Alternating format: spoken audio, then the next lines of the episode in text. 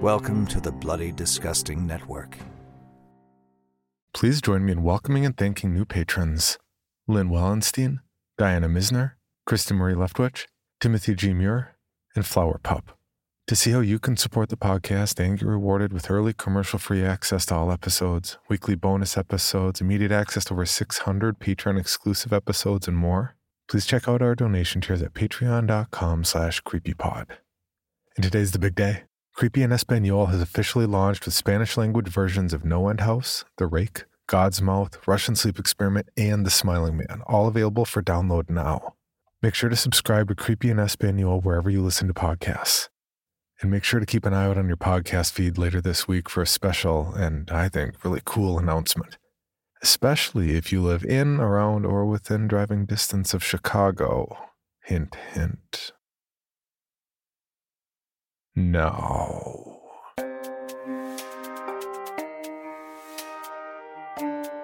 This is Creepy, a podcast dedicated to sharing the most famous, chilling, and disturbing creepy creepypastas and urban legends in the world.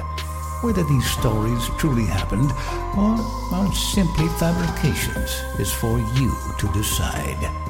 These stories may contain graphic depictions of violence and explicit language. Listener discretion is advised.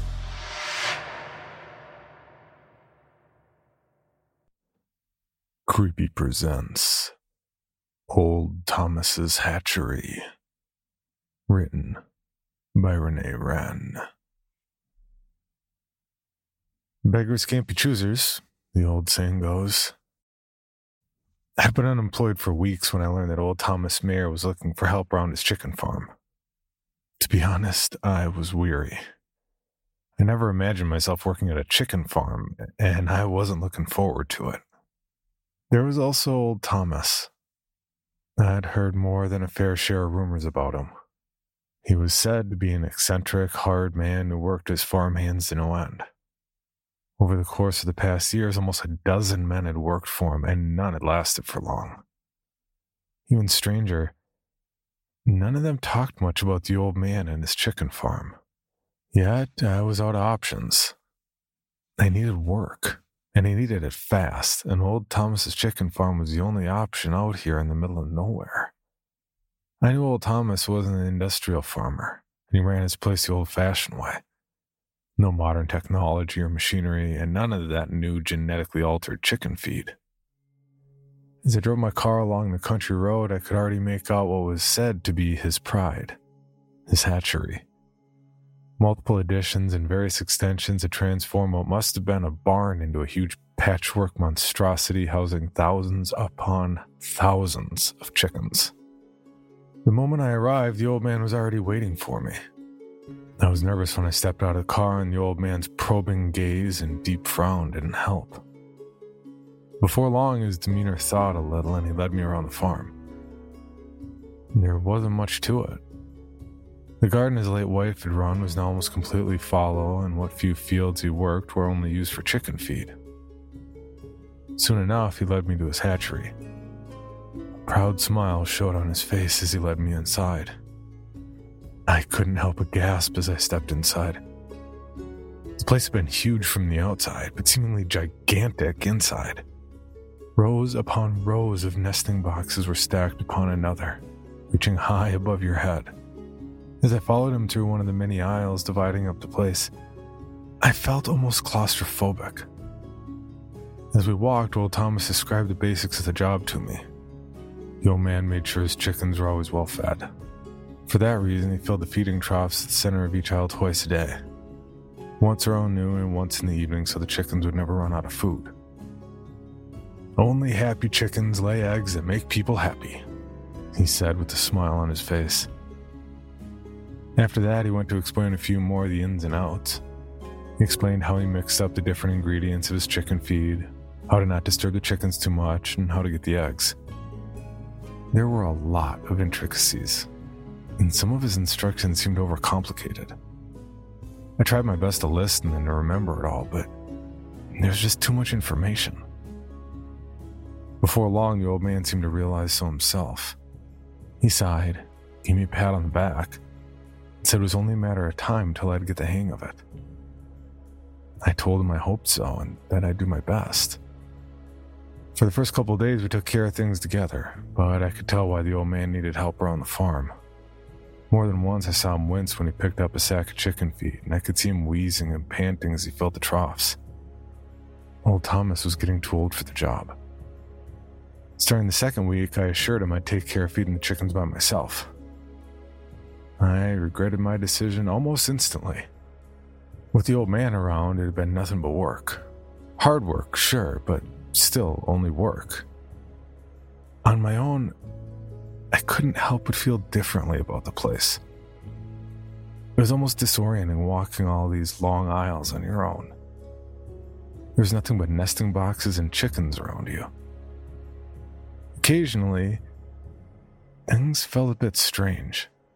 I could have sworn that aisle seemed longer than it should be.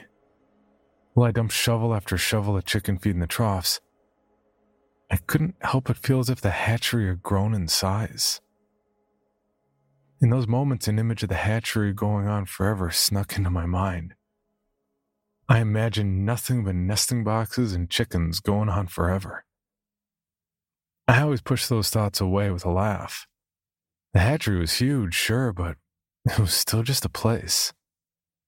All those weird thoughts and ideas were nothing but tricks of the brain or optical illusions caused by the mundanity of the work. And yet, on certain rare occasions, I couldn't help but feel I was losing time in there, and that work took me a tad bit too long. Over the course of the entire week, these strange feelings persisted, but I shrugged them off. I was new on the job, and I wasn't used to the damn hatchery yet. That's all there was to it. And so, whenever the old man asked how things were going, I told him they were going well. At times, I could feel him looking at me, as if he was waiting for me to say something else. The hatchery felt always worse in the evening hours. After the sun fell, the ground was almost entirely deserted, and most of the chickens had retreated to their nesting boxes. From there, they'd stare at me with half open eyes, watching me as if I was an intruder, and ready themselves to pounce on me. During those hours, I was always unnerved, slightly apprehensive even. I felt misplaced in this giant hatchery, as if the place was warping and changing all around me. On Friday evening, as I pushed the wheelbarrow down the aisle, shoveling chicken feed into the troughs half heartedly, a cold shower went down my spine. When I looked up and stared down the aisle, I couldn't make out an end. I blinked, rubbed my eyes, and looked again. But all I could see were nesting boxes and chickens seemingly going on forever. I couldn't help but laugh and shake my head. My stupid brain was acting up again. Just keep going, dump the rest of the chicken feed, and get back out. That's all there is to it. The longer I stared down this never ending aisle, however, the more I stopped trusting myself. After I dumped the last of the chicken feed, I left the wheelbarrow and shovel behind and continued on. This was insane. The hatchery was huge, sure, but there had to be an end to it. There had to be. And yet I just kept walking and walking and walking. After long minutes, I stopped again. What the hell was going on here? Even if this was some sort of optical illusion, I've been walking long enough to reach the other side of the damn farm. And yet, the aisle just continued on. I took one more step, then another before fear washed over me. And I told myself I was going to get the hell out of here. Something strange was going on. Something extremely strange. The moment I turned around, however, it was the same thing. No end in sight. Eventually, though, I set out. I kept my eyes open for the wheelbarrow and shovel I left behind, but no matter how far I walked, there was no trace of them. They were gone, just like the ends of the aisles. And I realized the walls of the hatchery. All I could see were nesting boxes and the staring, half empty eyes of chickens. These stares felt almost oppressive to me, as if the chickens were watching my every move, measuring me up and mocking me for being lost. I continued on walking, intent on finding my way about. At first, I was walking normally, but the longer the aisle continued on, the more unnerved I got. I told myself I'd just have to go a bit further, that I was imagining things, and that I was almost out, but eventually, I couldn't anymore. There was no end in sight, no walls, nothing. All there were were nesting boxes and chickens. Before long, I was running, dashing past nesting boxes and a few lonely chickens who were still out. I ran for long minutes, driving myself faster and faster, desperately trying to reach the end of the hatchery, but nothing changed. At least, that's what I thought at first. When I stopped, panting and out of breath, I realized my surroundings had become more chaotic, bizarre even. What had once been rows of meticulously constructed nesting boxes were now nothing but haphazard stacks that looked more like something that had grown than being constructed. These strange constructions soon grew higher and higher, turning into towering monstrosities of impossible design. I laughed. How could something like that even fit inside the hatchery? But as I stared upward, I couldn't see the ceiling anymore. Where once had been a wooden ceiling was now only a strange, colorless void. The aisle I'd been following for so long deteriorated as well. Stacks upon stacks of nesting boxes sprouted from the ground here and there. It was as if all sense of order was gone. I was confused, freaked out, scared, but my feet kept moving forward, kept dragging me deeper into this mad, bizarre world. And as I walked on, I stared at all of it with a horrible fascination and an almost dreamlike trance. All the towering stacks and nesting boxes around me were filled to the brim with chickens. Chickens who were still staring down at me, still watching me. And yet, before long, these chickens too were subject to bizarre changes. Some had bodies so bloated they almost didn't fit into their nesting boxes while others had long, dangling necks and strangely emaciated bodies. I stared at these twisted creatures with a mixture of fascination and disgust. More than once, I turned around and tried to flee from my ever deteriorating surroundings. But it didn't matter which way I went. The longer I walked, the deeper I was thrown into the bizarre, further and further towards deterioration. Eventually, the design of the nesting boxes made no sense anymore. What had been towering stacks before became physical impossibilities. They were leaning over one another, creating long bridges and wide arcs, constructions that could, no, should, collapse at any moment. As I stared ahead, I could see towers so high, so massive, I couldn't fathom them anymore. I felt like I was staring at distant cities at a skyline comprising nothing but nesting boxes. But it wasn't just the nesting boxes. The chickens, too, continued to change. The further I walked, the stranger their forms became. At one point, a chicken with multiple heads and legs rushed past me.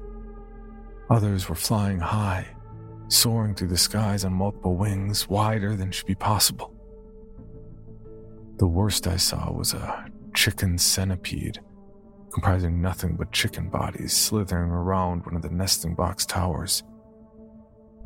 As my eyes trailed after it, I saw it slithering upwards before it vanished out of view. Other chickens grew in size.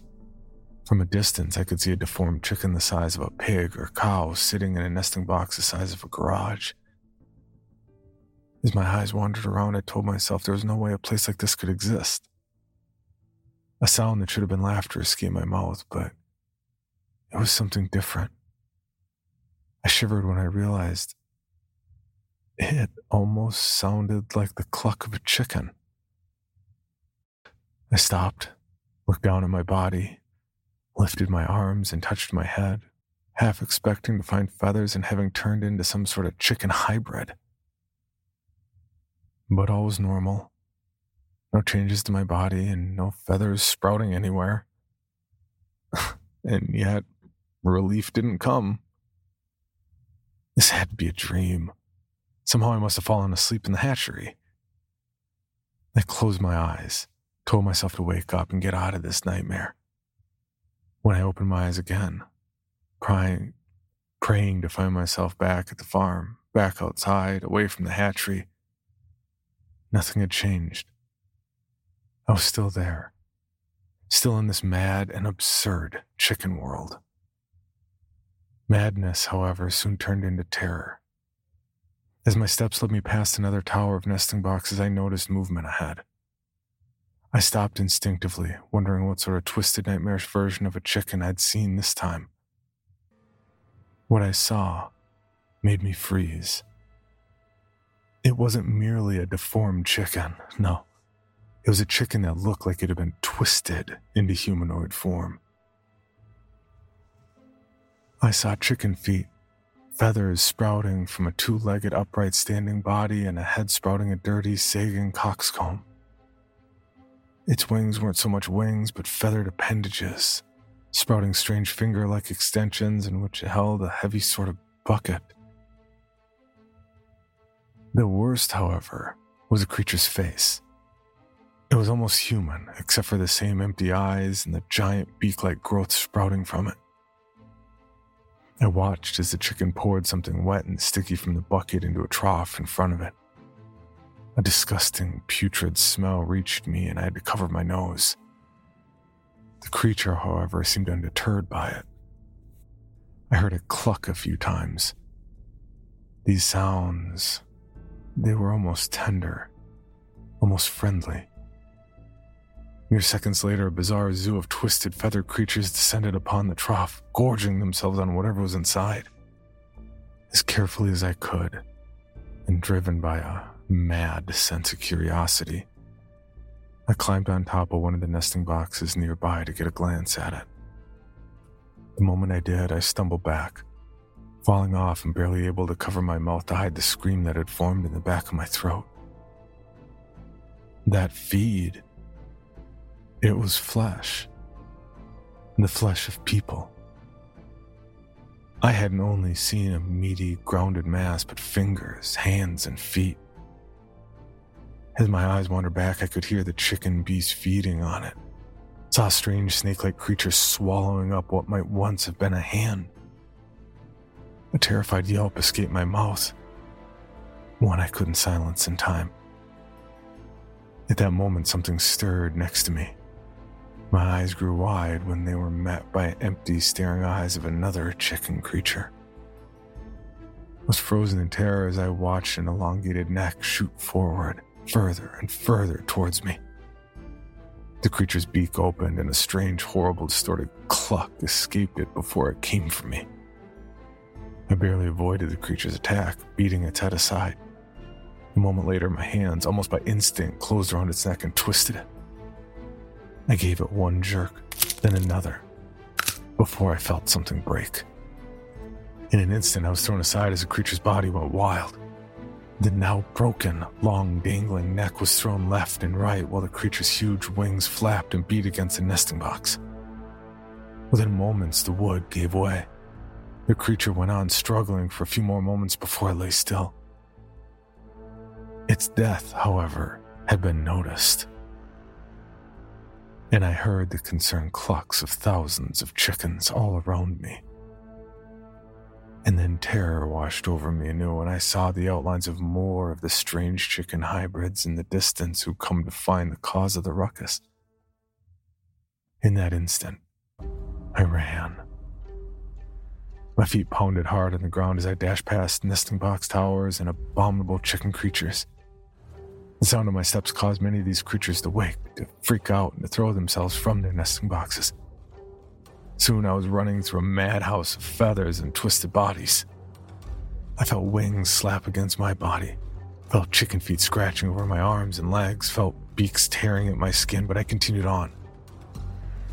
More than once, I had to wrestle something feathered from my body and throw it aside. I didn't know where I was running, didn't know for how long, But all I wanted was to get away, to get out of this mad, surreal place. I drudged on for what felt like hours, running, stumbling before I tripped over a trough in front of me. Eventually, I fell to the floor and crashed hard against the wheelbarrow I'd left standing. In an instant, I fought myself to my feet, tipping over the wheelbarrow before I realized where I was. All around me stood the meticulously constructed rows of nesting boxes with chickens sleeping in them. To both sides, I could make out an end in the walls of the hatchery. For long moments, I stood there in shock and disbelief, wondering what had happened. It had to have been a dream, a hallucination. But then I noticed the wounds covering my arms. When old Thomas put his hand on my shoulder, I cringed back, staring at him with wide eyes.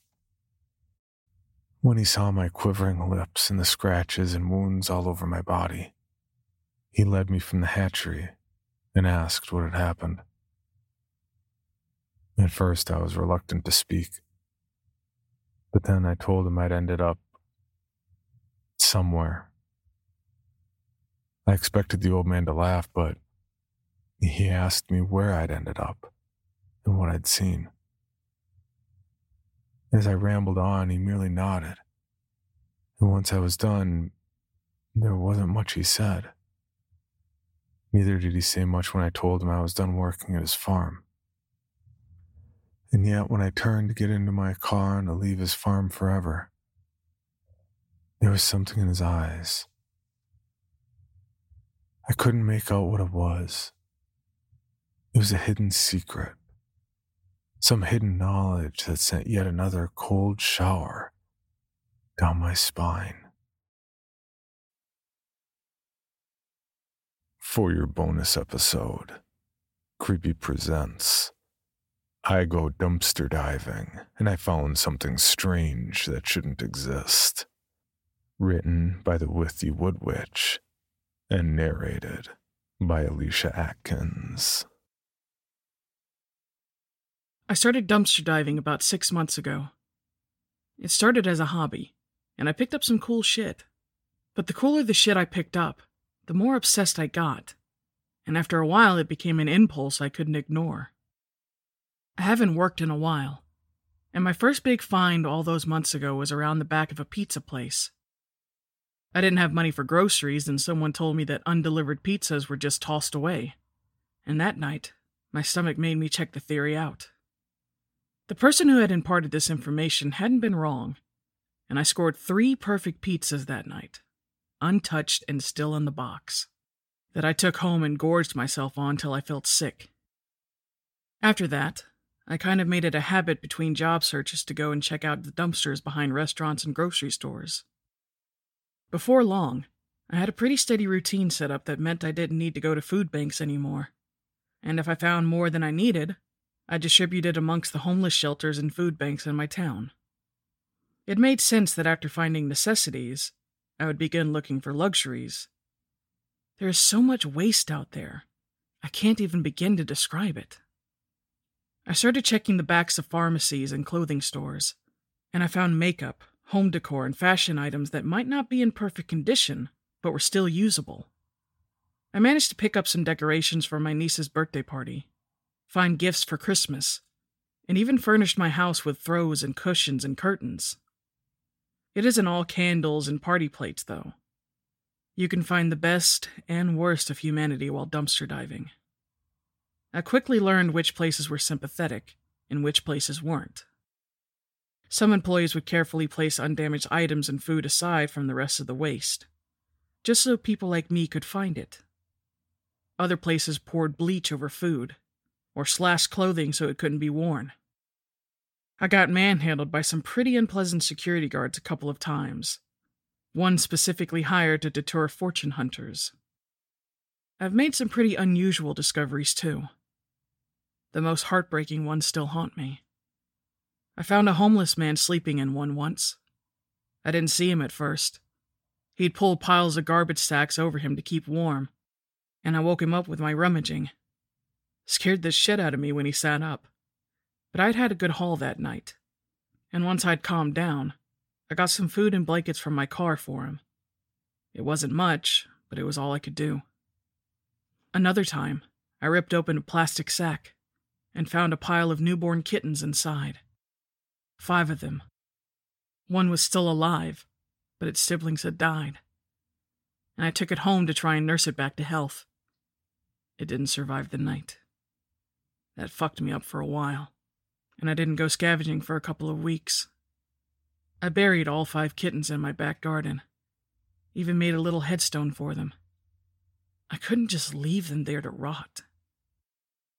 After a while, I got an accomplice, an older niece of mine who liked to hang out with me. She loved looking over my halls every day and begged to be allowed to accompany me, and after a while, I let her. She was with me when I found the baby. It was such a normal night, looking back. I'd found a huge batch of carefully wrapped bread behind a sympathetic bakery, and some discarded perfume samples that were pretty much full behind a department store. So there were no omens, no warnings that my life was about to change. We heard a strange noise coming from a dumpster behind a supermarket, a mewling sound that spurred me into action. I was thinking of the kittens, all five of them lined up beneath the grass of my back garden, and I threw the lid of the dumpster up with such force it rebounded and closed again. With my niece holding the lid up, I abandoned any caution and climbed inside.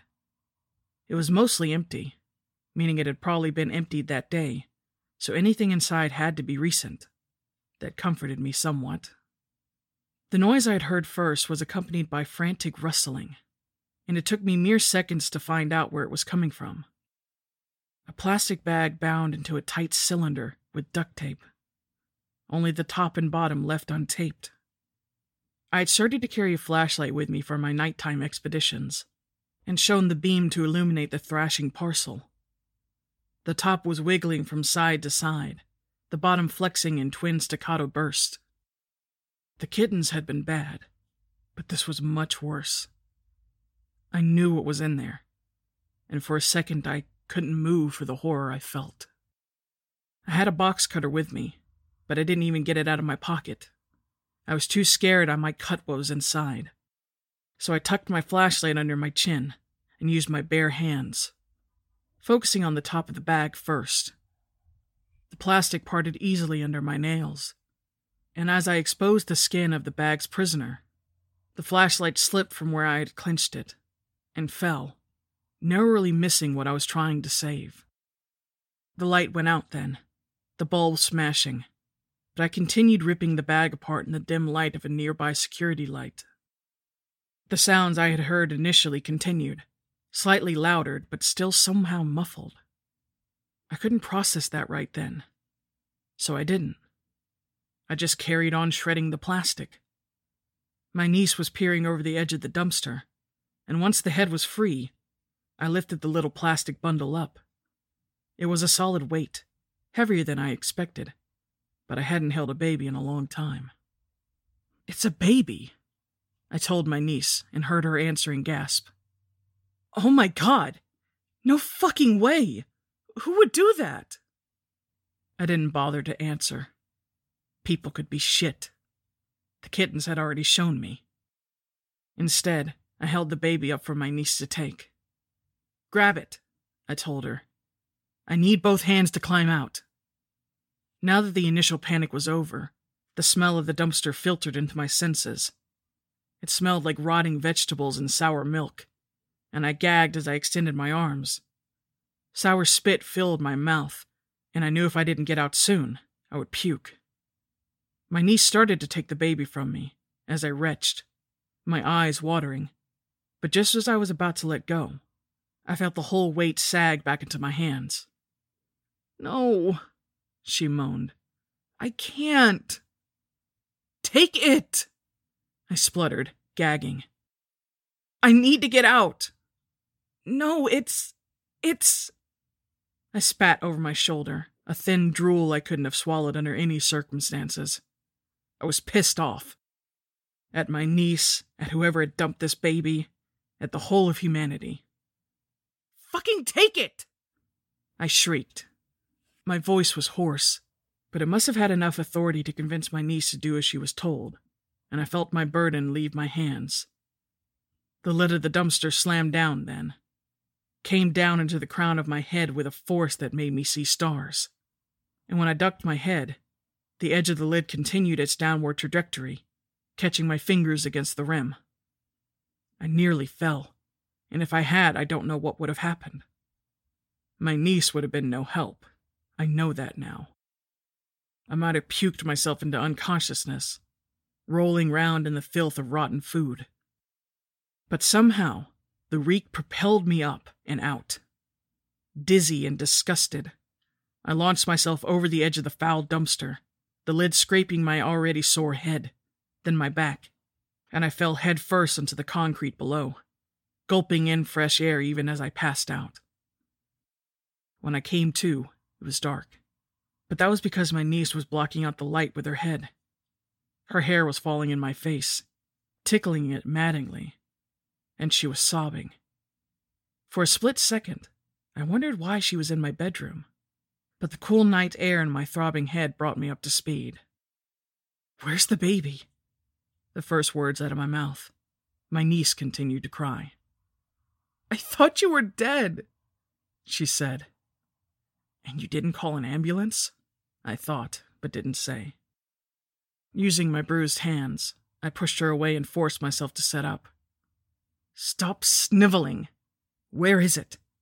I demanded. She didn't answer with words, just pointed with a shaking hand, before putting both hands over her face. Don't touch it, she said. It's all fucked up. I had no patience for her. Of course it was fucked up. It had been thrown into a dumpster in a makeshift plastic shroud by someone who deserved to be crucified. I managed to stand, my legs wobbling and my knees sagging. The little parcel I'd fought for was lying on the bare concrete some feet away, still taped up, and those weird little muffled sounds were still being emitted. I staggered over, falling onto my knees next to it, and for the first time I saw what my niece meant. The baby was all fucked up, but not by being thrown away like so much garbage. Its head was huge, bulbous, the skin a molted gray and threaded all over with blue veins. I could see them pulsing in the meager light. But that wasn't the worst thing. It had no face. Where a face should be was just a blank mask of skin, with indents and swells where eyes, nose, and mouth would have been. Face shaped, but not a face. I could have been repulsed, I suppose. Could have felt the same disgust as my niece apparently felt. But I couldn't feel that. It was a baby, not responsible for its appearance, brought into this world only to be rejected. I picked it up, supporting the sagging weight of its oversized head in the crook of my arm. My niece was moaning behind me. I didn't feel much sympathy. I remembered holding her as a baby, cradling her squirming little body against me. Her face had been bright pink, her scalp flaky, and her ears too big. That hadn't deterred me then, and this baby didn't deter me now. Poor baby, I said, and it might have been my imagination, but I felt the baby's struggles lessen and the strangled noises it made grow quiet. How could it hear? I wondered, and inspected the side of its head.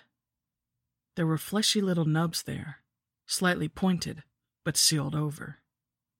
It whimpered, and this time I wondered how can it breathe? How can it make noises? How can it feed? There was a pharmacy nearby, and I knew that the dumpster behind it might have things that I needed for a baby. But for that moment, I couldn't figure out exactly how formula and bottles would be of any use.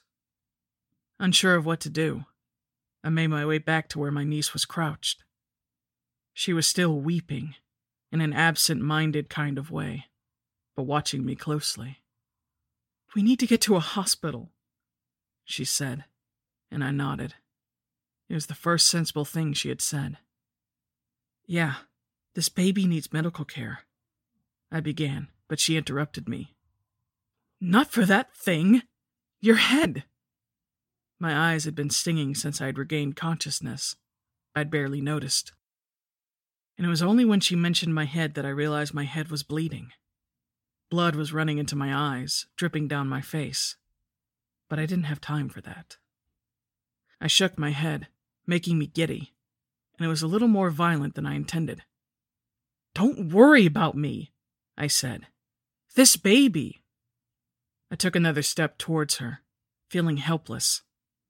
She was still on the ground, but she leaned back as I approached, crawling like a crab away from me and the pathetic burden I held. Don't, she said. I don't want to. The baby made one of its snuffling, strangled mews again, and my niece shuddered. Just kill it, she moaned. Kill it. I couldn't speak. I was outraged by her callousness and stupefied by her ignorance. I shook my head again, and this time I noticed the drops of my blood had fallen on the place where the baby's face should have been. I went to wipe it off with my sleeve, but before I could, I noticed something very strange. The blood disappeared.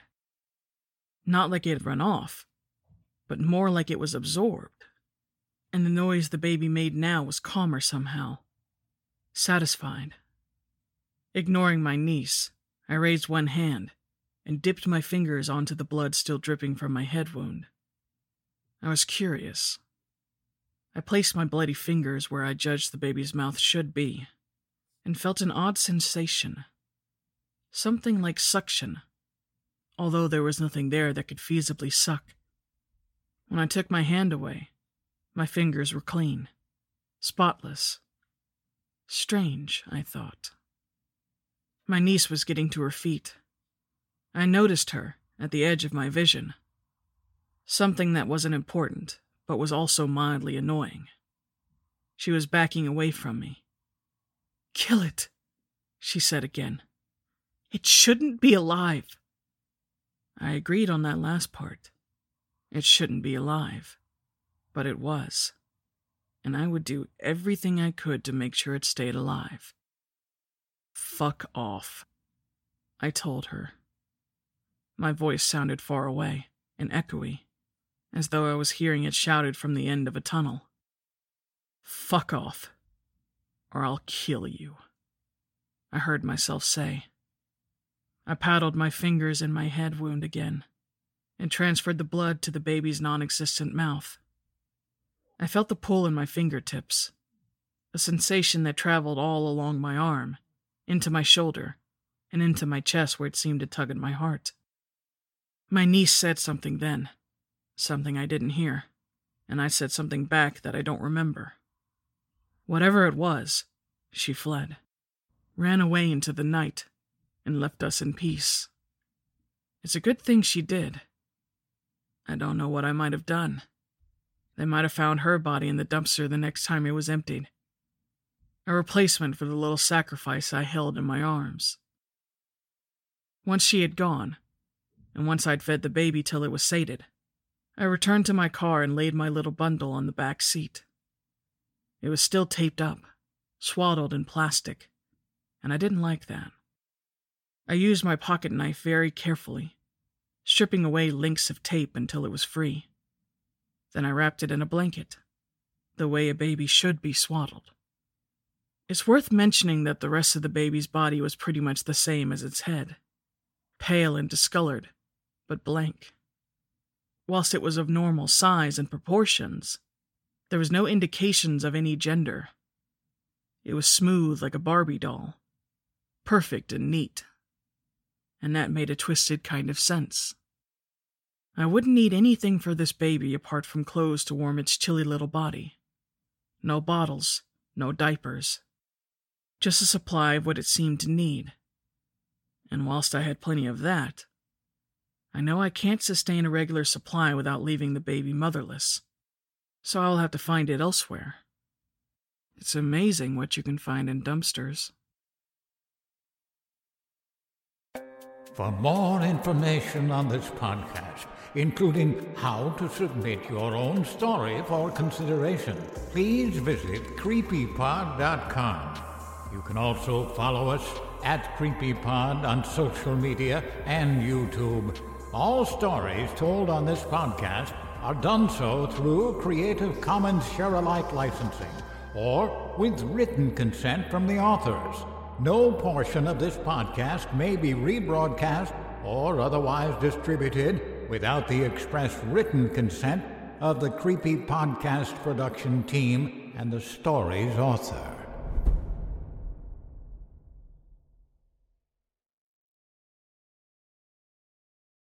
Item number SCP 5186. SCP 7160. SCP 7533. Object Class Euclid. Keter Safe. Special Containment Procedures spreading across the hemisphere and kicking up vast amounts of ash and dust. the only thing I could hear was 7219 laughing. Do you remember your name?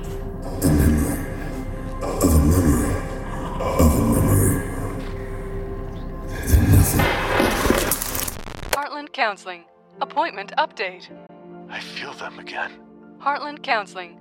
Appointment update. They're in my ears! Heartland Counseling. Appointment update. Nobody understands! SCP Archives is a weekly fiction podcast. Each episode, we dive into the strange, the unknown, and the. Find us on Apple Podcasts, Spotify, or at scparchives.com.